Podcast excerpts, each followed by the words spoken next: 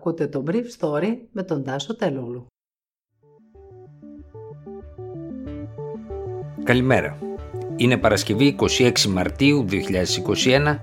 και διάλεξα για σας αυτά τα θέματα που μου έκαναν εντύπωση. Η γερμανική κυβέρνηση εκφράζει τη λύπη της για την αποχώρηση της Τουρκίας από τη συνθήκη της Κωνσταντινούπολης, αλλά η Σύνοδος Κορυφής δίνει στην Άγκυρα λίγο ακόμα χρόνο. Χωρίς λύση, χαμηλή ρυθμή παράδοσης εμβολίων, ενώ οι Ηνωμένες Πολιτείες διπλασιάζουν τον εμβολιαστικό τους στόχο στα 200 εκατομμύρια δόσεις ως τα τέλη Απριλίου. Οι Ευρωπαίοι συμφώνησαν σχετικά γρήγορα χθες σε μια φόρμουλα για τις ευρωτουρκικές σχέσεις, υιοθετώντας την πολιτική των κυβερνήσεων των μεγάλων χωρών διανθισμένη με διατυπώσεις της Αθήνας και της Λευκοσίας. Στη χθεσινή απόφαση της τηλεδιάσκεψης κορυφής αναφέρεται η Ευρωπαϊκή Ένωση είναι έτοιμη να συμπράξει με την Τουρκία κατά προοδευτικό, αναλογικό και αναστρέψιμο τρόπο, ώστε να ενισχύσει τη συνεργασία επί ορισμένων τομέων κοινού ενδιαφέροντος και να λάβει νέες αποφάσεις κατά τη διάρκεια της Συνόδου του Ευρωπαϊκού Συμβουλίου τον Ιούνιο, υπό τον όρο ότι η σημερινή αποκλιμάκωση, εννοείται στο Αιγαίο και την Ανατολική Μεσόγειο, θα συνεχιστεί και ότι η Τουρκία θα συμπράξει κατά επικοδομητικό τρόπο. Αναφέρεται χαρακτηριστικά στο κείμενο του κοινού ανακοινοθέντος που εγκρίθηκε από τους Ευρωπαίους ηγέτες κατά τη Σύνοδο Κορυφής μέσω τηλεδιάσκεψης. Προηγουμένως, ο ύπατος αρμοστής της Ευρωπαϊκής Ένωσης για την εξωτερική πολιτική, Ζωζέ Μπορέλ, είχε χαρακτηρίσει την κατάσταση στην Ανατολική Μεσόγειο εύθραυστη. Η καγκελάριος Μέρκελ από την πλευρά της επέκρινε την απόφαση της Άγκυρας να οδηγήσει την Τουρκία σε αποχώρηση από τη συνθήκη της Κωνσταντινούπολης για την προστασία των δικαιωμάτων των γυναικών αλλά τουρκικές διπλωματικές πηγές σημείωσαν με ικανοποίηση ότι εκείνο που μένει από τη χθεσινή απόφαση είναι η προθυμία της Ευρωπαϊκής Ένωσης να προχωρήσει σε εξυγχρονισμό του καθεστώτος της Τελωνιακής Ένωσης με την Τουρκία με χρήματα για τη λεγόμενη θετική ατζέντα προς την Άγκυρα που αφορούν το μεταναστευτικό αλλά πιθανά και τον τομέα της δημόσιας υγείας.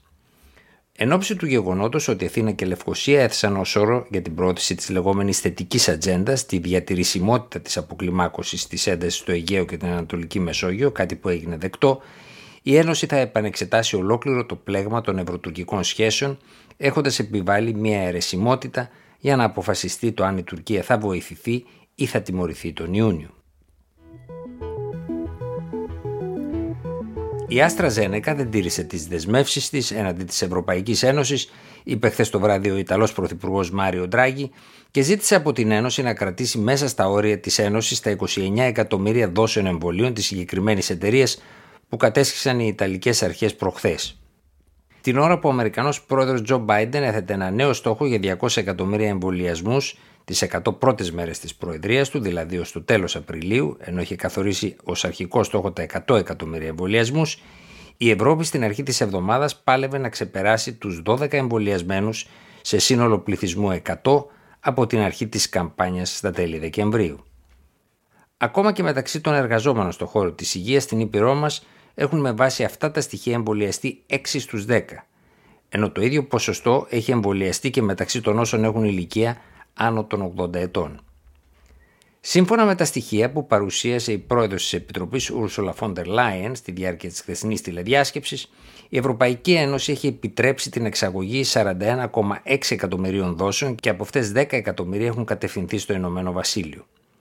Από την αρχή του εμβολιασμού το Δεκέμβριο έχουν εξαχθεί 77 εκατομμύρια δόσεις συνολικά από την Ένωση, από τις οποίες οι μισές σχεδόν έχουν κατευθυνθεί στις αναπτυσσόμενες χώρες στα πλαίσια του προγράμματος COVAX.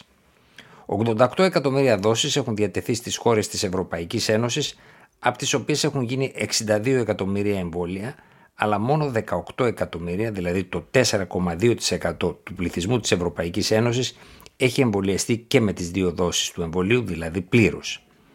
Σύμφωνα με τους κανόνες που συζητιούνται, η εξαγωγή δεν θα επιτρέπεται αν μια χώρα εμφανίζει υψηλότερο ποσοστό εμβολιασμένων σε σχέση με την Ευρωπαϊκή Ένωση. Τι θα συμβεί όμως, ρωτούν Ολλανδοί και Βέλγοι, αν οι χώρες εναντίον των οποίων θα στραφούν τα μέτρα για τις εξαγωγές πληρώσουν την Ευρώπη με το ίδιο νόμισμα; Για την ώρα, οι δύο πλευρές, Ευρωπαϊκή Ένωση και Ηνωμένο Βασίλειο, γιατί αυτό αφορά κυρίως ο περιορισμός των εξαγωγών, απέχουν από τον πόλεμο. Αλλά η κατάσταση στην Ευρώπη δεν μοιάζει να βελτιώνεται, καθώς η Novavax, μια Αμερικάνικη εταιρεία, τώρα δεν υπογράφει με την Ευρωπαϊκή Ένωση φοβούμενη ότι δεν θα είναι σε θέση να δώσει τις ποσότητες τις οποίες έχει δεσμευθεί όπως έκαναν προηγουμένως η AstraZeneca και η Johnson Johnson. Ήταν το Brief Story για σήμερα 26 Μαρτίου 2021.